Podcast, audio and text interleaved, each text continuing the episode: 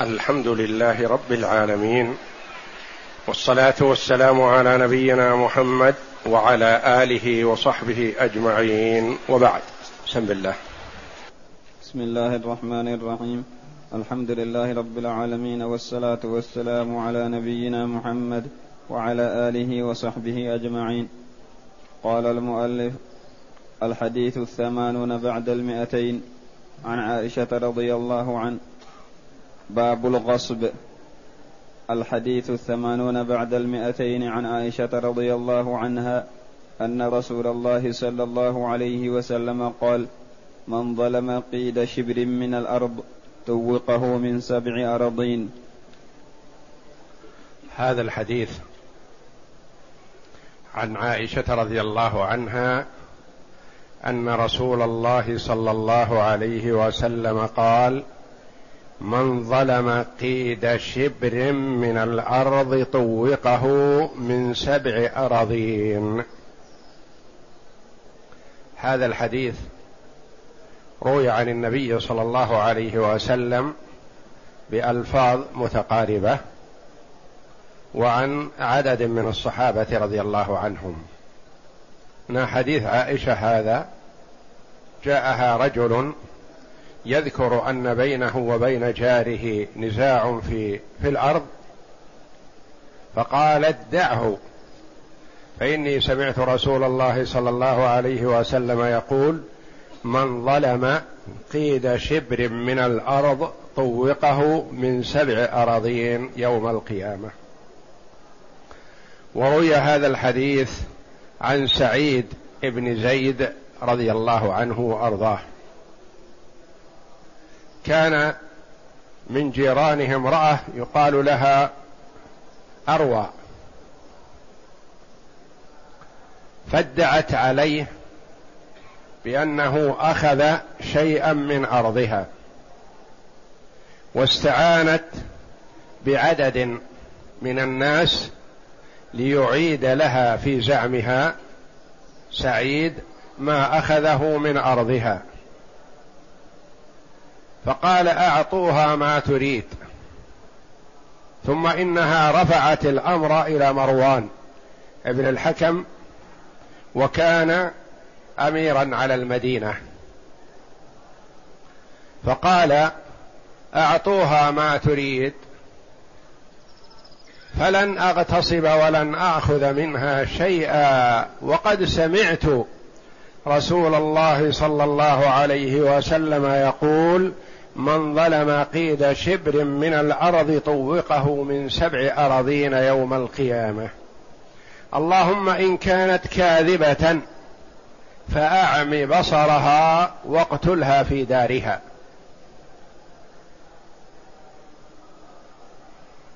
فأعطاها سعيد رضي الله عنه ما أرادت فدخلت عليه في أرضه. ثم إنه جاء سيل إلى المدينة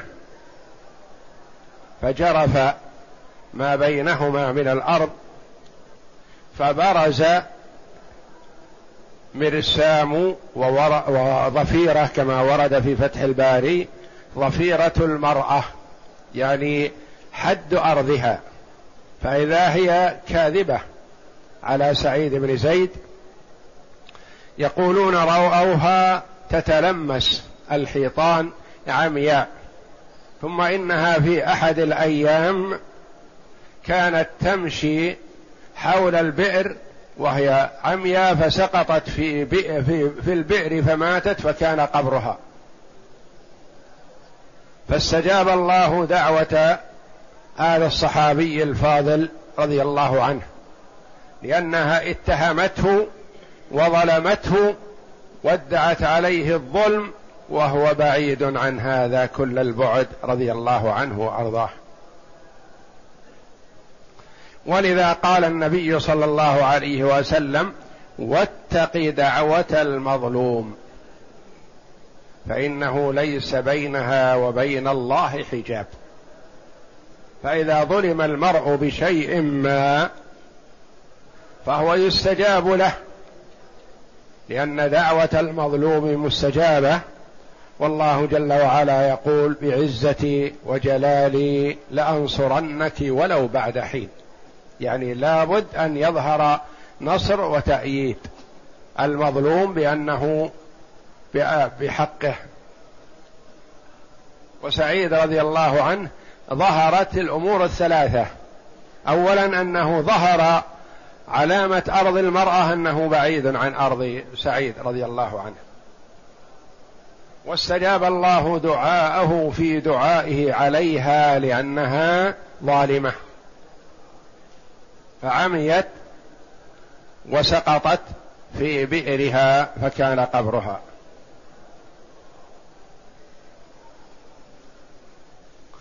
قد يقول قائل لم يدعو سعيد رضي الله عنه على هذه المرأة من أجل شيء من حطام الدنيا.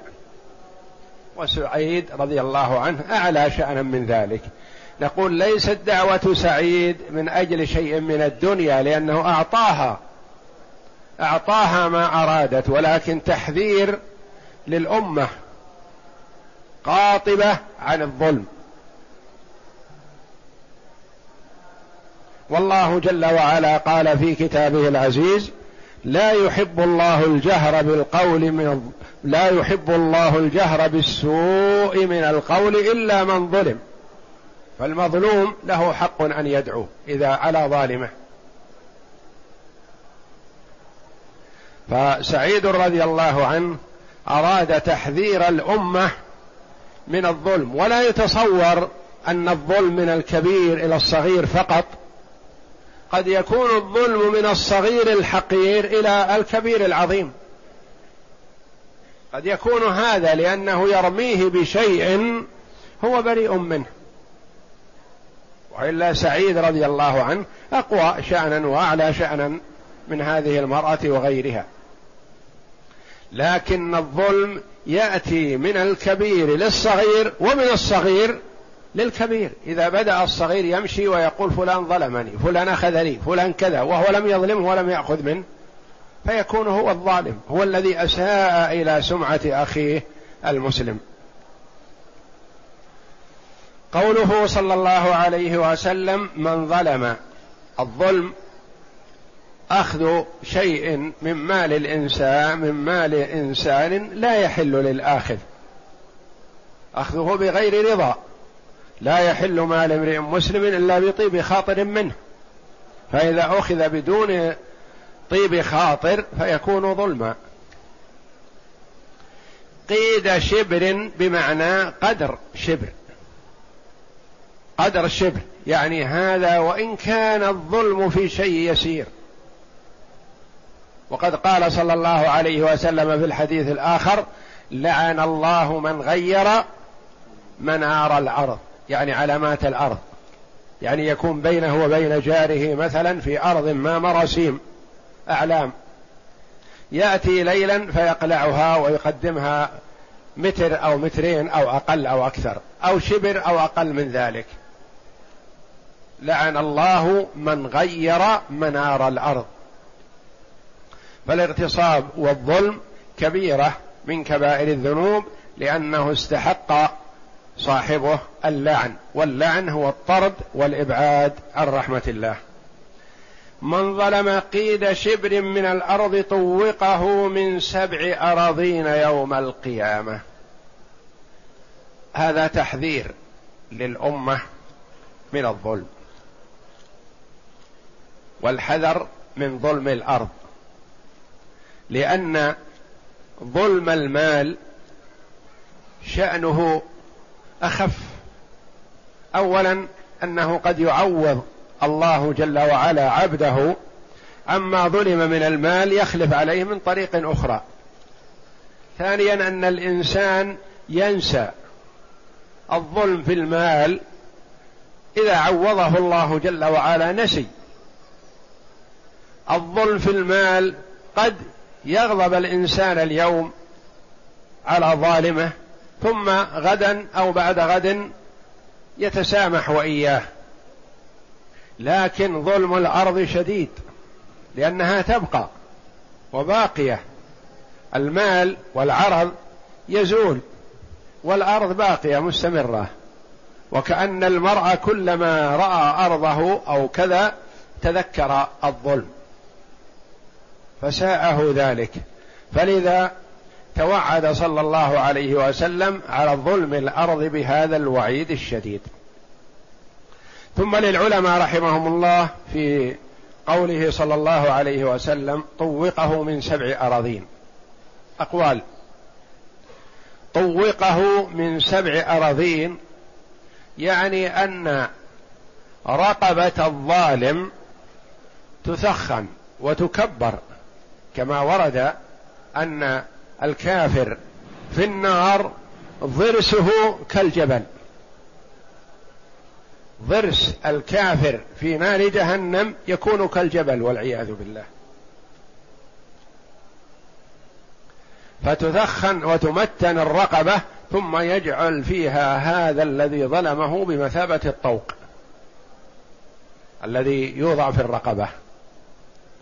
فيكون في هذا تعذيب له وأذى ثم فيه نشر لخزيه وفضيحة يفضح أمام الملأ بأن هذا ظالم.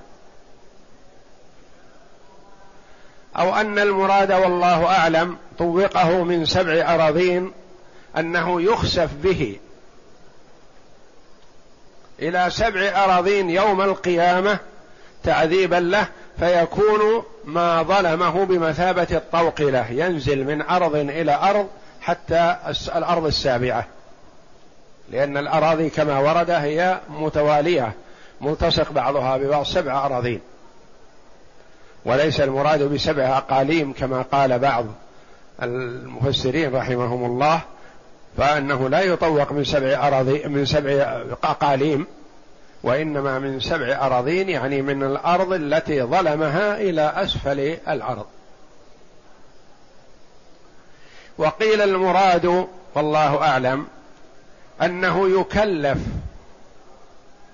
حفر ونقل هذه الأراضين ويعذب بذلك يوم القيامة إلى سبع أراضين. فيلزم بحفرها ونقلها من سبع أراضين. ما يكتفى بالأرض القريبة وإنما يستمر بالحفر والنقل في القيامة تعذيبا له. والحديث قوي في الزجر عن الظلم والتحذير منه. وقيل غير ذلك وورد في بعض ألفاظ الأحاديث خسف به بسبع أراضين. يؤيد التفسير الثاني بأنه يخسف به في الأرض ويستمر إلى سبع أراضين حتى كأن كل أرض تكون طوقا في عنقه.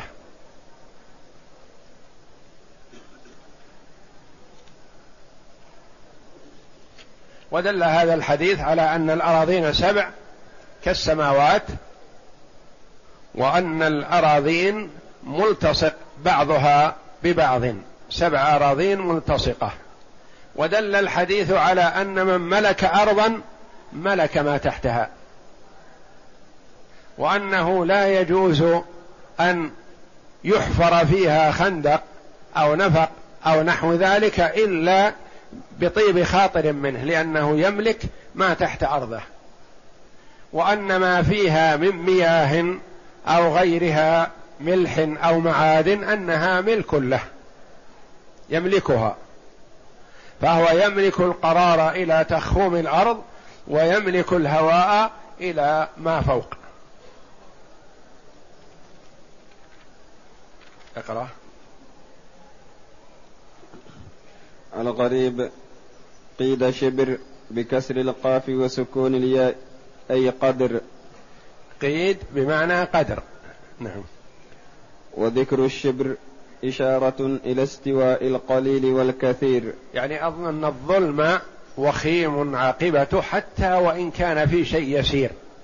كما قال النبي صلى الله عليه وسلم من اقتطع بيمينه مال امرئ مسلم لقي الله وهو عليه غضبان. قالوا يا رسول الله وإن كان شيئا يسيرا? قال وإن كان قضيبا من أراك. لو حلف على عود سواك بأنه لي وليس له وهو يعلم أنه ليس له فأخذه بيمينه لقي الله وهو عليه غضبان. كذلك الظلم ظلم الأرض حتى وإن كان شبر. وهذا في الثواب والعقاب. كما قال النبي صلى الله عليه وسلم من بنى لله مسجدا ولو قدر مفحص قطات بنى الله له بيتا في الجنة. بنى لله مسجدا معلوم أن المسجد لا يكون كمفحص القطات لأن مفحص القطات الذي تكون فيه أو تبيض فيه أو تضع فيه بيضها.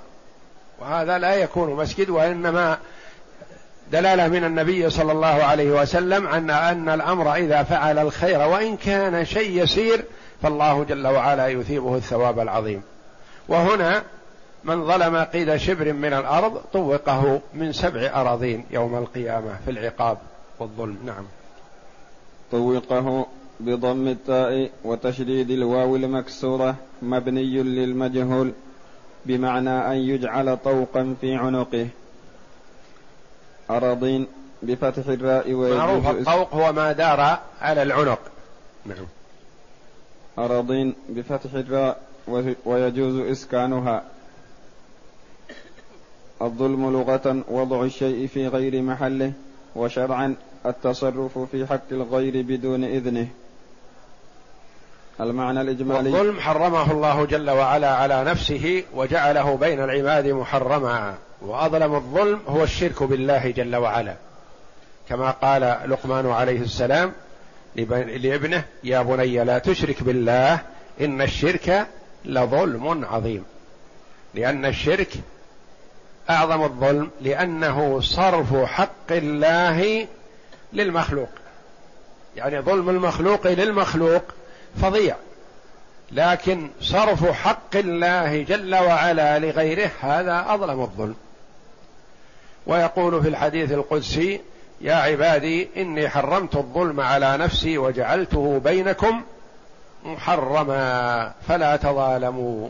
وقال النبي صلى الله عليه وسلم لمعاذ بن جبل رضي الله عنه واتق دعوة المظلوم. لما بين له ما يأخذه في الزكاة قال وإياك وكرائم أموالهم. ما يجوز الظلم حتى ولو كان للمصلحة العامة. ولو كان في حق الله.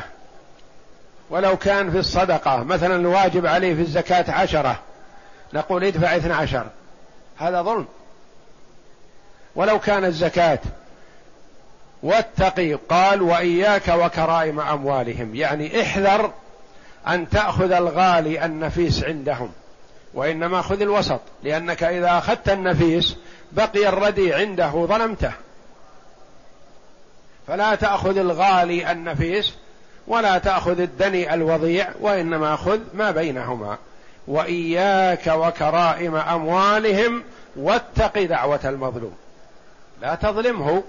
الواجب عليه مثلا كذا في السن فتأخذ أعلى منها.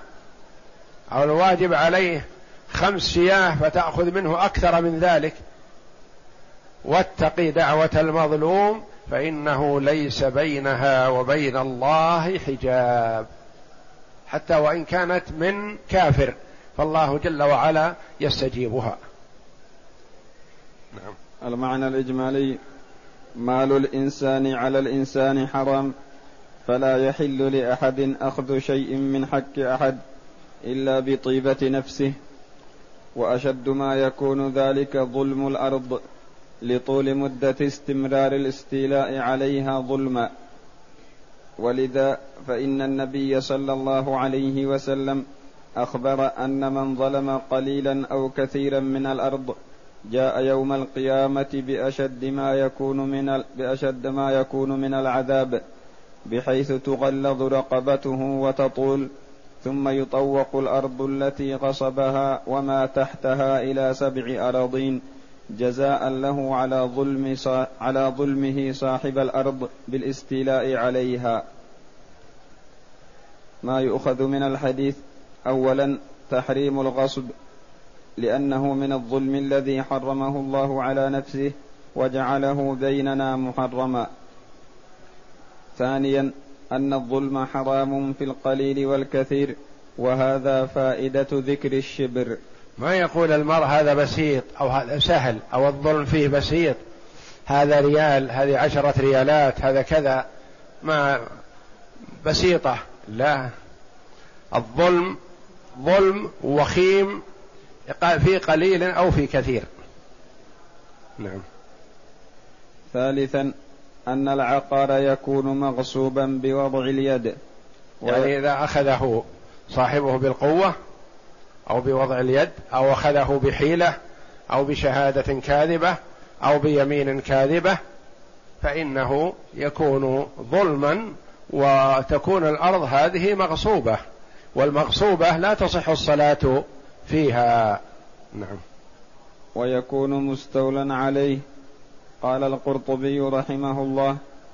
ومن الحديث إمكان غصب الأرض وأنه من الكبائر. وأنه من الكبائر يعني ال... والذنوب نوعان. كبائر وصغائر. الصغائر يغفرها الله جل وعلا بالوضوء والصلاة. والمشي إلى المسجد وفعل الخير والحسنات والجمعة إلى الجمعة ورمضان إلى رمضان وغير هذه كفارات للصغائر. أما الكبائر فهي لا تغفر إلا بالتوبة منها. فإن قدم العبد على ربه وهو لم يتب فيقول أهل السنة والجماعة هو تحت المشيئة. لا يكفرونه بهذا الذنب ولا يخلدونه في النار وإنما يقولون هذا تحت المشيئة. ما معنى تحت المشيئة؟ يعني هذا تحت مشيئة الله جل وعلا. إن شاء الله جل وعلا غفر له من أول وهلة وإن شاء عذبه. نعم. رابعا أن من ملك ظاهر أرض ملك باطنها إلى تخومها. يعني أسفلها نعم. فلا يجوز أن ينقب أحد, أحد من تحته أو يجعل نفقا أو سربا ونحو ذلك إلا بإذنه. ويكون مالكا لما فيها من أحجار مدفونة أو معادن وله أن يحفر ما شاء. كما أن العلماء رحمهم الله قالوا إن الهواء تابع للقرار فمن ملك أرضا ملك ما فوقها. خامسا قال شيخ الإسلام رحمه الله إذا اختلط الحرام بالحلال كالمقبوض كالمقبوض غصبا والربا والميسر فإذا اشتبه بغيره واختلط لم يحرم الجمع. فإذا علم أن في البلد شيئا من هذا لا يعلم عينه لم يحرم على الناس الشراء من ذلك البلد. يعني إذا علم أن فيها ظلم في الأرض هذه البلد مثلا فهل نقول لمن أحب أن يجتنب الظلم والحرام لا تشتري من هذه الأرض من هذه البلد ولا شبر لأنها ما تخلو من ظلم؟ لا. نقول إذا لم يعلم أن في هذا المكان بعينه ظلم فأنت حر في شرائه. نعم. لكن إذا كان أكثر مال الرجل حراما هل تحرم معاملته أو تكره؟ فالجواب على وجهين. قيل تحرم وقيل تكره والكراهة أولى أقرب. لأن المرأة إذا تعامل معه تعاملا صحيحا فلا يهمه أن يكون مثلا هو يتعامل من نواح أخرى معاملات محرمة. والدليل على هذا أن النبي صلى الله عليه وسلم اشترى الشعير لأهله من يهودي واليهود يتعاملون بالحرام ولا يدرى هل هذا الشعير الذي عند اليهودي مثلا اشتراه حلال أم هو غصب أم هو اكتسبه من ربا أم اكتسبه من غش ونحو ذلك لا يدرى. ما دام بيده ويده عليه فلك أن تشتريه منه. كذلك قالوا من أكثر ماله الحرام؟ ودعاك لوليمة.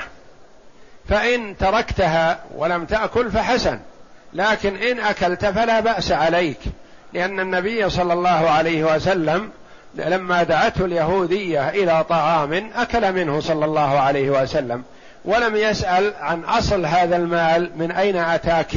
لا بل أكل عليه الصلاة والسلام دل على الجواز وهو المشرع عليه الصلاة والسلام للأمة. وإن كان الغالب على ماله الحلال لم تحرم لم تحرم معاملته. سادسا وقال أيضا المال إذا تعذر معرفة مالكه صرف في مصالح المسلمين عند جماهير العلماء. فإذا كان بيد الإنسان غصوب أو عوار أو ودائع أو رهون قد يئس من معرفة أصحابها فإنه يتصدق بها عنهم أو يصرفها في مصالح المسلمين أو يسلمها إلى عدل يصرفها في مصالح المسلمين. يقول إذا كان بيده غصوب إذا كان مثلا وقت جهله أو طيشه وظلمه اغتصب أو سرق أو أخذ أموالا لغيره أو كانت عنده عارية لشخص ثم غاب هذا الشخص لا يدري. أو كان عنده أمانة لشخص ما ثم غاب هذا الشخص وانقطعت أخباره ولا يعرف عنه عنه شيئا. أولا نقول مثلا تحرى وتحسس لعلك أن تجده. قال ما وجدته. نقول اسأل أهو حي أم ميت ولعلك تعرف على ورثته. يقول ما عرفت عنه خبرا ولا أعرف له وارثا ولا أدري حي أو ميت وأنا وضعها عندي أمانة. حال كثير من الإخوة مثلا يقول منذ عشر سنوات عشرين سنة أتاني شخص أعرفه بصرة وقال هذه احفظها عندك. فحفظتها عندي على أنه يأتي بعد شهر أو شهرين أو سنة أو سنتين فلم يأتي. والآن بحلت بها كيف أصنع؟ نقول تحرى عن هذا الشخص يقول كل المساعي بذلتها فلم أجد وإلا ما يجوز له أن ينفقها وهو لم يعمل شيء. يعمل ويتحرى لعله يجده فإذا لم يجده يقول شيخ الإسلام رحمه الله له أن يتصدق بها عنه أو ينفقها في المصالح. نعم في فرق بين الصدقة والإنفاق في المصالح. الصدقة يتصدق بها على الفقراء. أو المساكين أو طلبة علم أو الأيتام ونحو ذلك. أو المصالح كأن يبني بها مسجد أو يحفر بها بئرا أو يبني بها رباطا للفقراء أو لطلبة العلم ونحو ذلك من المصالح. افرض أنه تصدق بها بعدما أيس من صاحبه ثم جاء. قال العلماء رحمهم الله تخبره. تقول إنني بعدما أيست منك تصدقت بها وتخيره. إن شاء أقرك على هذا وتكون الصدقة عنه.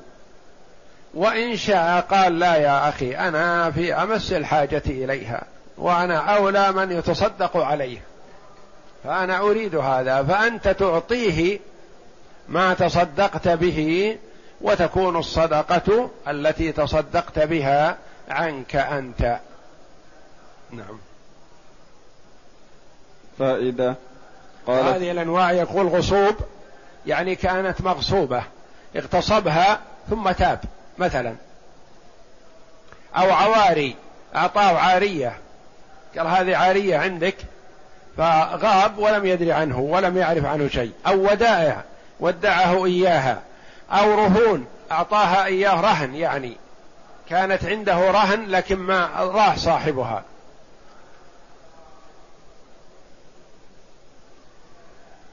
وقد يئس من معرفة أصحابها فإنه يتصدق بها عنهم أو يصرفها في مصالح المسلمين أو يسلمها إلى عدل يصرفها في المصالح. يسلمها إلى ثقة يقول آه، تصدق بها عنهم أو أنفقها في المصالح عنهم. نعم. فائدة قال في المغني وما كان في الشوارع والطرقات والرحبات بين العمران فليس لأحد إحياء. الشوارع الطرق الرئيسية مثلا والطرقات الأسواق الصغيرة الضيقة مثلا والرحبات الرحبة تكون بين مجموع بيوت مثلا في الوسط رحبة. فضاء ساحة فاضية هذه تكون ما يجوز لأحد أن يأخذها أو يتملكها أو يضيق على المسلمين في طريقهم أو يقول الشارع واسع ويبني له في وسط الشارع غرفه ويصرف الشارع يمين وشمال ونحو ذلك. هذه من الأمور المحرمة التي لا يجوز للإنسان أن يتملكها أو يختص بها لأنها عامة للمسلمين أو عامة لأصحاب المحلة هذا. نعم. فليس لأحد إحياؤه سواء كان واسعا أو ضيقا وسواء ضيق على الناس بذلك أو لم يضيق. حتى لو لم يضيق على الناس لا يجوز لأنه لا يدرى ماذا يسكن فيما بعد. لأن الشارع الآن قد يكون مثلا ثلاثون مترا. الشارع ثلاثون مترا فيقول أترك من هنا عشرة ومن هنا عشرة وأخذ عشرة في الوسط أجعلها لي بيت. فيقال ما يجوز هذا؟ يقول عشرة أمتار تكفي. فيقال ما يجوز هذا؟ لأن هذا لمصالح المسلمين كلهم. ولا يدرى ماذا سيكون فيما بعد. قد تكون العشرة والعشرين والثلاثين ضيقة. إذا كثر استطراق هذا الشارع. نعم. لأن ذلك يشترك فيه المسلمون وتتعلق به مصلحتهم فأشبه مساجدهم مساجدهم. يعني الأشياء العامة والتي تخص الجميع. ما يجوز لأحد أن يتميز بها وحده. نعم. ويجوز الارتفاق بالقعود في الواسع من ذلك للبيوت. مثلا. يضع له كراسي أو دكة أو مجلس يجلس فيه. نقول لا بأس بهذا ما لم يؤذي الآخرين مثلا. هذا الشارع واسع مثلا يجعل له فيه بسطة. مكان يبيع فيه بضاعته. هذا لا بأس لأن هذا ما في تملك ولا فيه استدامة وإنما هو وقت من الأوقات. هذا ارتفاق يسمى. نعم. ويجوز الارتفاق بالقعود في الواسع من ذلك. للبيع والشراء على وجه لا يضيق على أحد. أو مثل يوقف سيارته فيه أو يربط دابته فيه أو نحو ذلك من المصالح التي يستفيد منها ولا تؤثر على الآخرين فهذا جائز. على وجه لا يضيق على أحد ولا يضر بالمارة. لاتفاق أهل الأمصار في جميع الأعصار على اكرار الناس على ذلك من غير إنكار. ولأنه ارتفاق بمباح من غير إضرار فلم يمنع كالاجتياز. أما إذا كان فيه أضرار مثلا الرحبة بين عشرة بيوت مثلا هذه. فجاء أحد الجيران ووضع في الوسط كراسي ولو أنها متنقلة خشبية وبدأ يجلس هو ومجموعة الآخرون يتضررون. يقولون لا ما نرضى أنك تجلس بهذا. يقول هذه رحبة واسعة وهذه عامة لي ولكم. نقول وإن كان لكن فيه مضرة على أهل البيوت يساء إليهم في هذا لأنه يحصى عليهم الداخل والخارج وقد يكون الجلوس في هذا سببا لاكتشاف عوراتهم ونحو ذلك فلا يجوز إذا كان فيه ضرر. والنبي صلى الله عليه وسلم نهى عن الجلوس في الطرقات لما يترتب عليها من الأضرار. قالوا يا رسول الله مجالسنا ما لنا منها بد. قال أما إذا أبيتم إلا الجلوس في الطرقات فأعطوا الطريق حقه. قالوا وما حق الطريق؟ قال كف الأذى والأمر بالمعروف والنهي عن غض البصر وكف الأذى والنهي والأمر بالمعروف والنهي عن المنكر. يعني أن الإنسان يعطي هذا الطريق ما يستحقه من الاهتمام فإن رأى منكر يغيره. ولا يسلط بصره على أهل البيوت أو أهل الدكاكين أو من حوله. ولا يؤذي المارة بأن يضع بضاعة تؤذيهم أو يمد رجله في الطريق فيضيق الطريق على الناس أو نحو ذلك. كف الأذى وغض البصر والأمر بالمعروف والنهي عن المنكر. والله أعلم. وصلى الله وسلم وبارك على عبده ورسول نبينا محمد وعلى آله وصحبه أجمعين.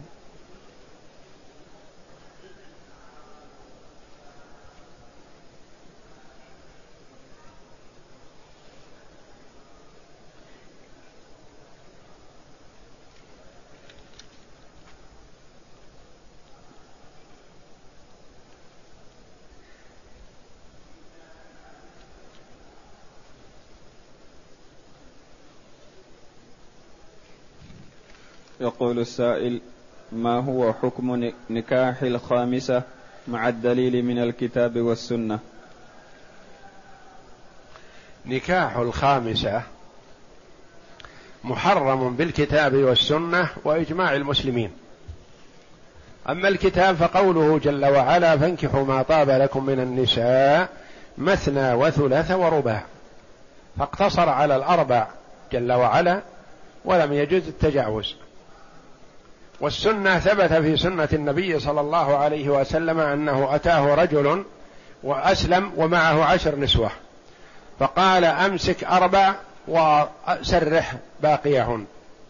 وجاءه من معه خمس فقال له أمسك أربع وسرح باقيهن. وجاءه غيرها أو لا ف والخصوصية للنبي صلى الله عليه وسلم في الجمع بين أكثر من أربع نسوة جمع صلى الله عليه وسلم وكان آه، يقسم لتسع نسوة عليه الصلاة والسلام. وهذه من خصوصياته عليه الصلاة والسلام لمصالح عظيمة. وذلك أنه عليه الصلاة والسلام كانت نساؤه تأخذ عنه الفقه والعلم في الأمور التي لا يطلع عليها الرجال في المجالس. فالنساء يظهر منهن من من الفقه ما لا يطلع عليه الرجال فجعل الله جل وعلا له التوسع في هذا. من ناحية أخرى أن النبي صلى الله عليه وسلم كان أكثر زواجه من باب التأليف تأليف القبائل من باب جبر خاطر المكسورة ونحو ذلك لأنه ما كان زواجه صلى الله عليه وسلم تشهيا وإنما زواجه لمصالح عظيمة بعدد من النساء فهو عليه الصلاة والسلام ما تزوج بكرا إلا واحدة عائشة رضي الله عنها فقط. ولو كان زواجه لما يطلبه الكثير من الناس التشهي والتفنن و والشهوة و... ونحو ذلك لا تخير من جميلات نساء العرب. لكنه عليه الصلاة والسلام كان يتزوج الأرامل والمقهورات في أمر من الأمور ليدخل السرور والجبر ويجبر خواطرهن عليه الصلاة والسلام.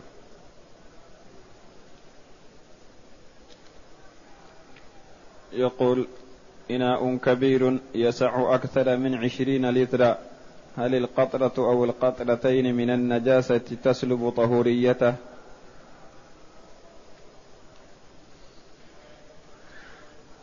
الإناء الكبير ما عشرين لترا ليس كبير لأن عندنا الماء القليل والماء الكثير.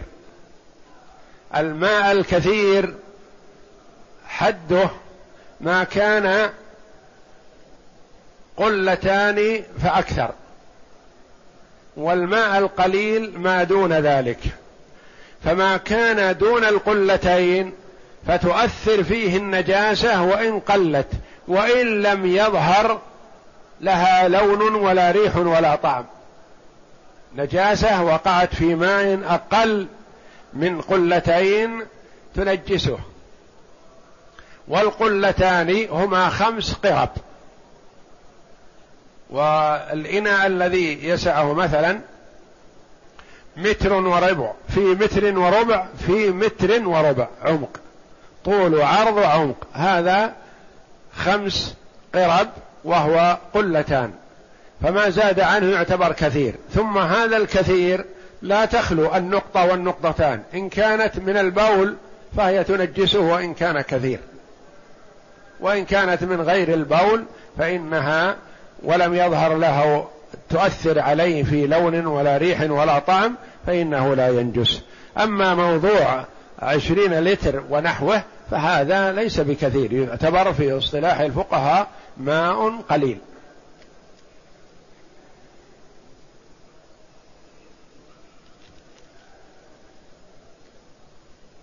يقولون يقول بينوا لنا كيفية الصلاة على الميت والطفل أو الأموات والأطفال.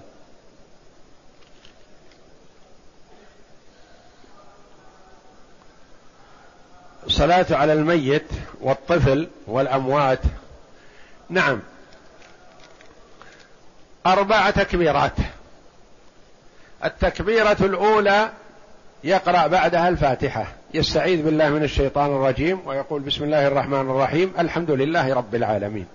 أيا كان الميت. واحد أو عدد رجل أو امرأة صغير أو كبير. يقرأ الفاتحة.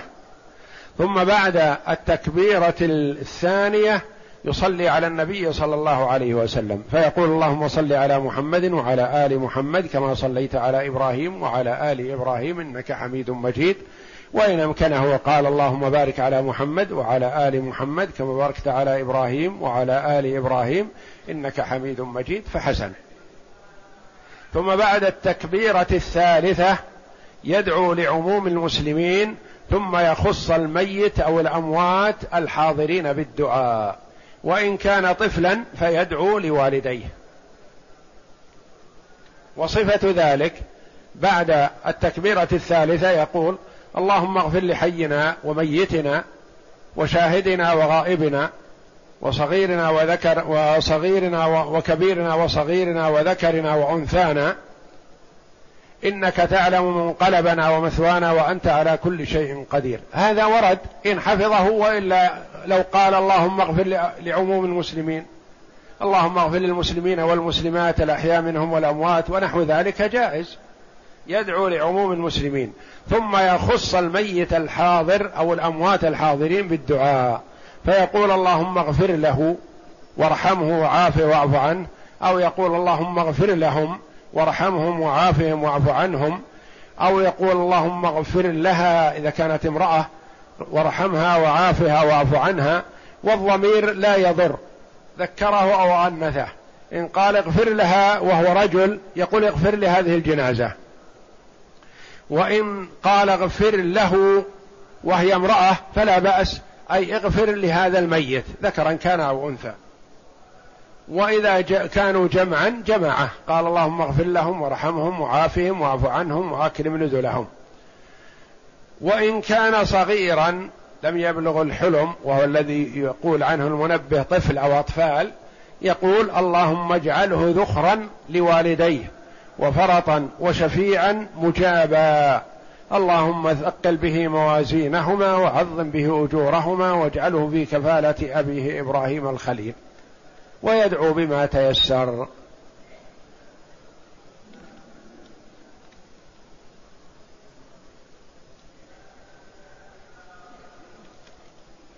يقول جئنا للعمل إلى مكة فهل نحن من حاضري المسجد الحرام؟ جئت للعمل في مكة فهل أنت من حاضر المسجد الحرام؟ نقول لا يخلو. إن كنت جئت للعمل نيتك الاستمرار. فأنت تعتبر من حاضر المسجد الحرام. وأما إذا كنت جئت للعمل بنية عمل شهر أو أسبوع أو خمسة أشهر فأنت لست من حاضر المسجد الحرام حينئذ لأنك عازم على الرحيل.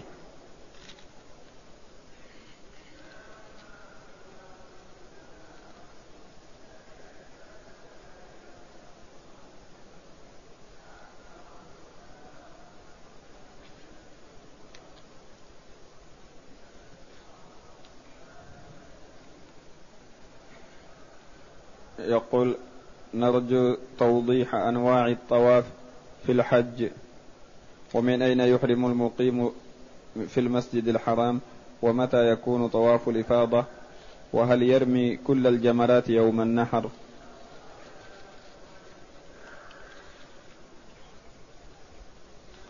أنواع الطواف بالحج الطواف طواف الإفاضة وهو ركن من أركان الحج. وهذا يكون بعد الوقوف بعرفة بعد المبيت بمزدلفة سواء كان قبل الجمار أو بعدها. هذا طواف الإفاضة وهو ركن من أركان الحج وهو الذي قال الله جل وعلا عنه وليطوفوا بالبيت العتيق الثاني طواف الوداع وهو واجب من واجبات الحج لا يسقط إلا عن الحائض والنفساء. فإن تركه غير حائض ونفسا فيجب عليه دم. هدي يذبح في مكة فإن لم يستطع الهدي صام عشرة أيام.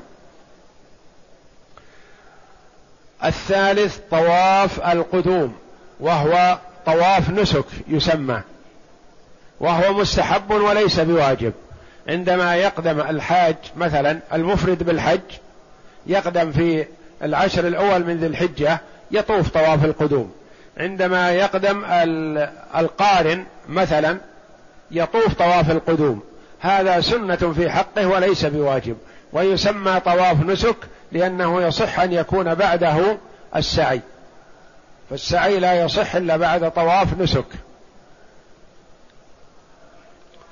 ومن أين يحرم المقيم في المسجد الحرام؟ يحرم بالنسبة للعمرة من الحل. ما يلزم أن يكون من التنعيم كما يتوهم بعض الناس أن ميقات مكة أهل التنعيم لا.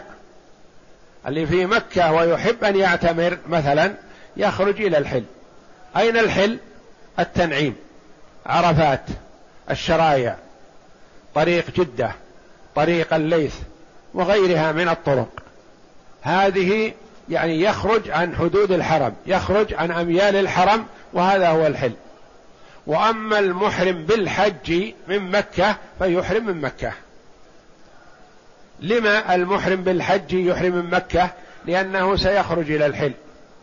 ولما المحرم بالعمرة نقول يحرم من الحل؟ لأنه سيدخل مكة ولا يخرج. فلا بد في النسك حجا كان أو عمرة من الجمع بين الحل والحرم. فالحاج يحرم من مكة ويخرج إلى الحل عرفات. والمعتمر يحرم من الحل ويدخل إلى مكة فيجمع بين الاثنين.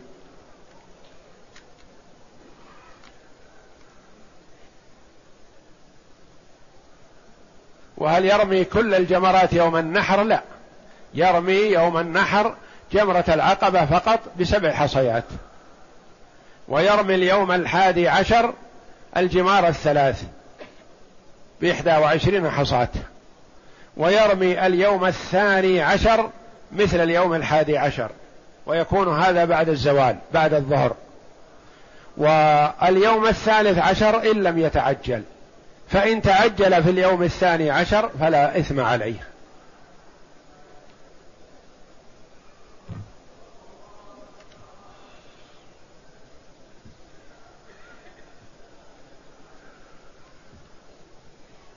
يقول رجل يأتي بالواجبات من الصلاة والزكاة والحج والصيام وابتلي ببلاء فقتل نفسه فهل نقول إنه تحت المشيئة أو نقول إنه من أهل النار؟ إذا كان مسلم يشهد أن لا إله إلا الله وأن محمد رسول الله ويصلي ويأتي بأركان الإسلام لكنه ضاق ذرعا بنفسه فقتل نفسه فهذا كبيرة من الكبائر الذنوب. ولا يقال إن صاحب إن فاعل هذا خالد مخلد في النار هذا ممن قال عنه العلماء تحت المشيئة.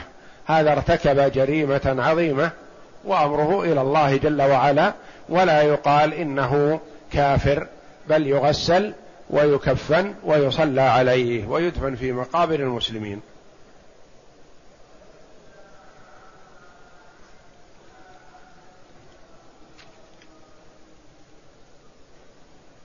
هذا الأخ يقول قرر الاطباء أن يصنعوا لي ما يسمى بالقسطرة البولية بحيث أتبول في مكاني دون الحاجة للذهاب إلى الحمام وذلك لمدة أسبوعين أو أكثر.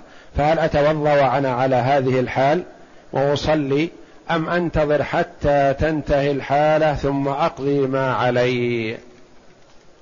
أولا علينا أن نعلم أنه لا يجوز تأخير صلاة عن وقتها إلا في الصلاه المجموعة مع ما بعدها لناوي الجمع. ما دام العقل باق.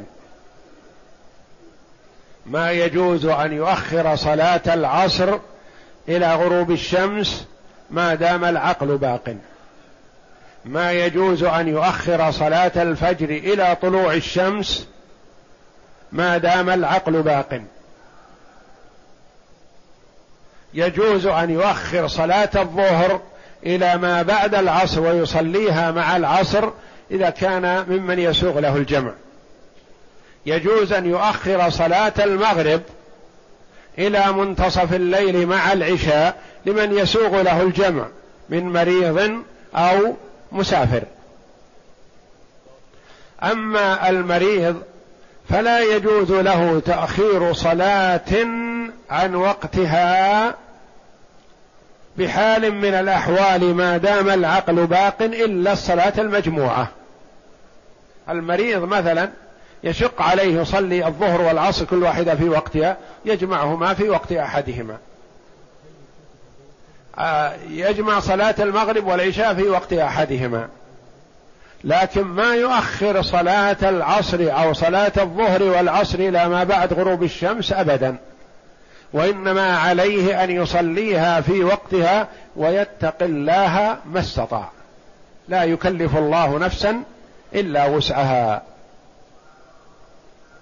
استطاع أن يتوضأ ويغسل النجاسة يفعل. هذا الواجب عليه. ما استطاع أن يتوضأ يتيمم. ما استطاع أن يتيمم ولا استطاع أن يتوضأ يصلي على حسب حاله. ما يستطيع أن يتيمم ولا يستطيع أن يتوضأ وهو في مكان مثلا نائن أو بعيد أو في علاج عند كفار ونحوهم مثلا ما يساعدونه في هذا ولا يجد من يساعده يصلي على حسب حاله. يصلي على حسب حاله. متوجه للقبلة أو غير متوجه للقبلة. اتقوا الله ما استطعتم. فهذا الأخ السائل لا تؤخر أخي الصلاة عن وقتها أبدا. استطعت بطهارة كاملة فالحمد لله. ما استطعت بطهارة كاملة فاحمد الله على ذلك وأد الصلاة. أد الصلاة على حسب استطاعتك. تيمم ما استطعت أن تتيمم؟ أد الصلاة على حسب استطاعتك. أنت متوجه إلى القبلة في التوجه إلى القبلة. أنت في سرير غير متوجه إلى القبلة ولا تستطيع أن تتحرك من السرير أو نحو ذلك. صل على حسب استطاعتك. المهم ألا تؤخر الصلاة. استطعت أن تقوم قائما وتركع وتسجد هذا الواجب. ما استطعت صل قاعدا. ما استطعت صل على جنب. ما استطعت صل مستلقيا. تومي ايماء ما استطعت بالقول فقط. وأنت مستلقي مثلا تقول الله أكبر وتقرأ الفاتحة. ثم تقول الله أكبر سبحان ربي العظيم. تصلي وأنت على حالتك. إذا كنت ما تستطيع تحرك. والاستقبال استقبال القبلة بالنسبة للقائم يستقبل القبلة. والجالس يستقبل القبلة. المستلقي تكون رجلاه إلى القبلة. الذي على جنب يكون وجهه إلى القبلة. ورأسه مثلا يمين ورجلاه شمال. فرق بين المستلقي وبين اللي على جنب. المستلقي تكون رجلاه إلى القبلة ليكون وجهه للقبلة. الذي على جنب مثل ما نضع الميت. الميت نضعه في قبره على جنب نجعل وجهه إلى الكعبة ورجلاه يمين ورأسه شمال أو العكس ما في حرج. يعني صار رأسه هنا أو رأسه هنا ما في حرج. المهم أن يكون وجهه إلى القبلة. ففرق بين الصلاة على السرير للمستلقي أو الذي على جنب. ويصلي على حسب استطاعته ولا يؤخر الصلاة عن وقتها. يجهل بعض الناس إذا أجريت له عملية أو كان فيه جراحة أو كان فيه نجاسة أو امرأة معها نزيف غير نزيف الحيض والنفاس الذي يسقط الصلاة يؤخرون الصلاة. يقولون إن شاء الله إذا خرجنا من المستشفى نصلي صلاة يومين ثلاثة خمسة أسبوع. نقول ما يجوز هذا؟ لأن المسلم ما يدري هو يخرج من المستشفى حيا أو ميتا فهو على استعداد للقاء ربه. ولا يجوز له تأخير صلاة عن وقتها ما دام عقله باق. اتقوا الله ما استطعتم. في المعركة في المعركة قتال الكفار يصلي وهو يضرب بالسيف ويرمي بالبندقية ويضرب ويرمي بالمدفع والرشاش وغيره ويصلي ويفر يمينا ويفر شمالا ويلتفت ويرجع ويكر ويفر وهو يصلي. ما يعذر في تأخير الصلاة عن وقتها حتى في حالة المعركة. فالصلاة شأنها عظيم. ولا يجوز للمسلم تأخيرها عن وقتها ما دام العقل باق. فإذا ذهب العقل وصار في غيبوبة سقط عنه التكاليف بالصلاة.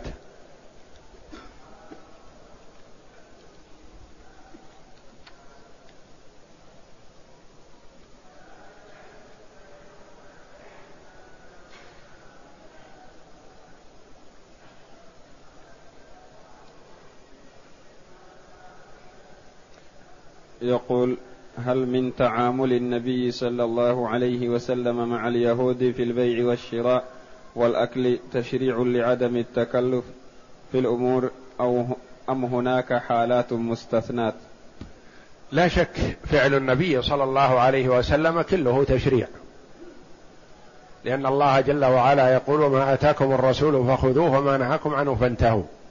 ففعله صلى الله عليه وسلم تشريع للأمة ما لم يثبت أنه خاص به لأن فيه أشياء يفعلها صلى الله عليه وسلم خاصة به.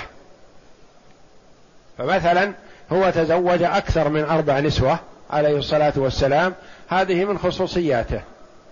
فلا نقلده في هذا بل لا يجوز لنا. هو افترض الله جل وعلا عليه قيام الليل ونحن قيام الليل في حقنا سنة. نقتدي به في أنه سنة في حقنا وليس بواجب حتما. فما كان من خصوصياته صلى الله عليه وسلم فهو خصوصية له. وما لم يكن من خصوصياته كالبيع والشراء والأكل ونحو ذلك فهو تشريع للأمة. وهو عليه الصلاة والسلام قد يفعل الشيء لتشريع للأمة مثل شراؤه من اليهود الشعير. فهو عليه الصلاة والسلام اشترى من يهودي شعير وما كان عنده نقد يدفعه عليه الصلاة والسلام. ولا أمنه وثق به اليهودي يعطيه بدون شيء. قال رهن. فطلب اليهودي من النبي صلى الله عليه وسلم الرهن. وما غضب عليه الصلاة والسلام بل رهنه درعه. الدرع الذي يلبسه في الحرب قال هذا عندك رهن. وأخذ الدرع أبو بكر رضي الله عنه ودفع الدين الذي على النبي صلى الله عليه وسلم بعد وفاة الرسول عليه الصلاة والسلام. توفي وما ما عنده سداد. مع أن الصحابة رضي الله عنهم يسرون ويفرحون إذا طلب منهم النبي صلى الله عليه وسلم شيئا. لكنه عليه الصلاة والسلام أراد أن لا يحرج الصحابة ثم أراد أن يشرع للأمة إن التعامل النزيه مع اليهودي والنصراني والمسلم مأمور به. يتعامل معهم ويظهر لهم حسن المعاملة لأن في هذا دعوة للإسلام. إذا المسلم تعامل مع الناس وصدق ولم يغش وبين وكانت أموره صريحة وواضحة هذه دعوة للإسلام. فالإسلام انتشر في الصدر الأول في كثير من الأقطار بواسطة التجار. تجار مسلمون بالمعنى الحقيقي لكنهم ليسوا طلبة علم. وما عندهم علم إلا أن عندهم حسن معاملة. أخذوا من العلم ما يخصهم. حسن المعاملة الصدق الوفاء. فدعوا إلى الإسلام بهذا. يمكنه أن يغش يمكنه أن يكذب فما يغش وما يكذب لأنه يتعامل مع الله. وهو يتعامل في الأرض مع يهودي أو نصراني لكن ما يكذب عليه ولا يغشه. فقد يسأله سائل يقول له أمكنك أن تكذب علي؟ أمكنك أن تخلف؟ أمكنك أن تأخذ ما بيدك وتجحده؟ قال نعم يمكنني لكني إسلامي ينهاني عن هذا ديني ينهاني عن الغش عن الكذب عن الخيانة. عن أكل المال بالباطل. ما أحسن هذا الدين الذي يأمر بهذا؟ فاعتنق كثير من الناس الإسلام بحسن معاملة التجار المسلمين. فالمسلم يدعو للإسلام بقوله إن كان يستطيع القول. يدعو للإسلام بفعله فعله الحسن وحسن سمته وأدبه وحسن تعامله ورفقه بالناس. بهذا دعوة للإسلام.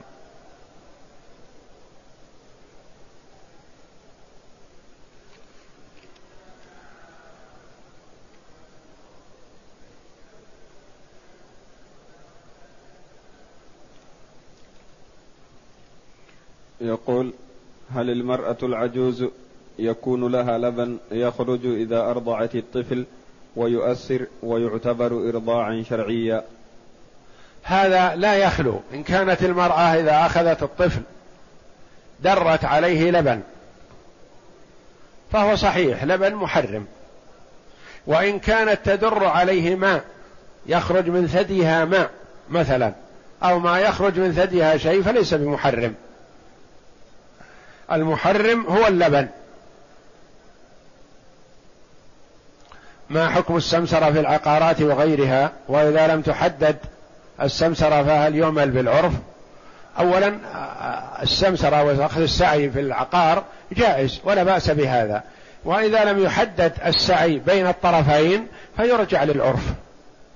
عرف البلد والمكان والبضاعة ونحوها لأن فيه شيء سعيه يكون أكثر من شيء نسبة.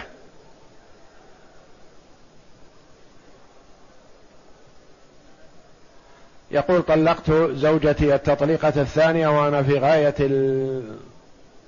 الفوران من الغضب ولم أرجعها حتى انقضت العدة.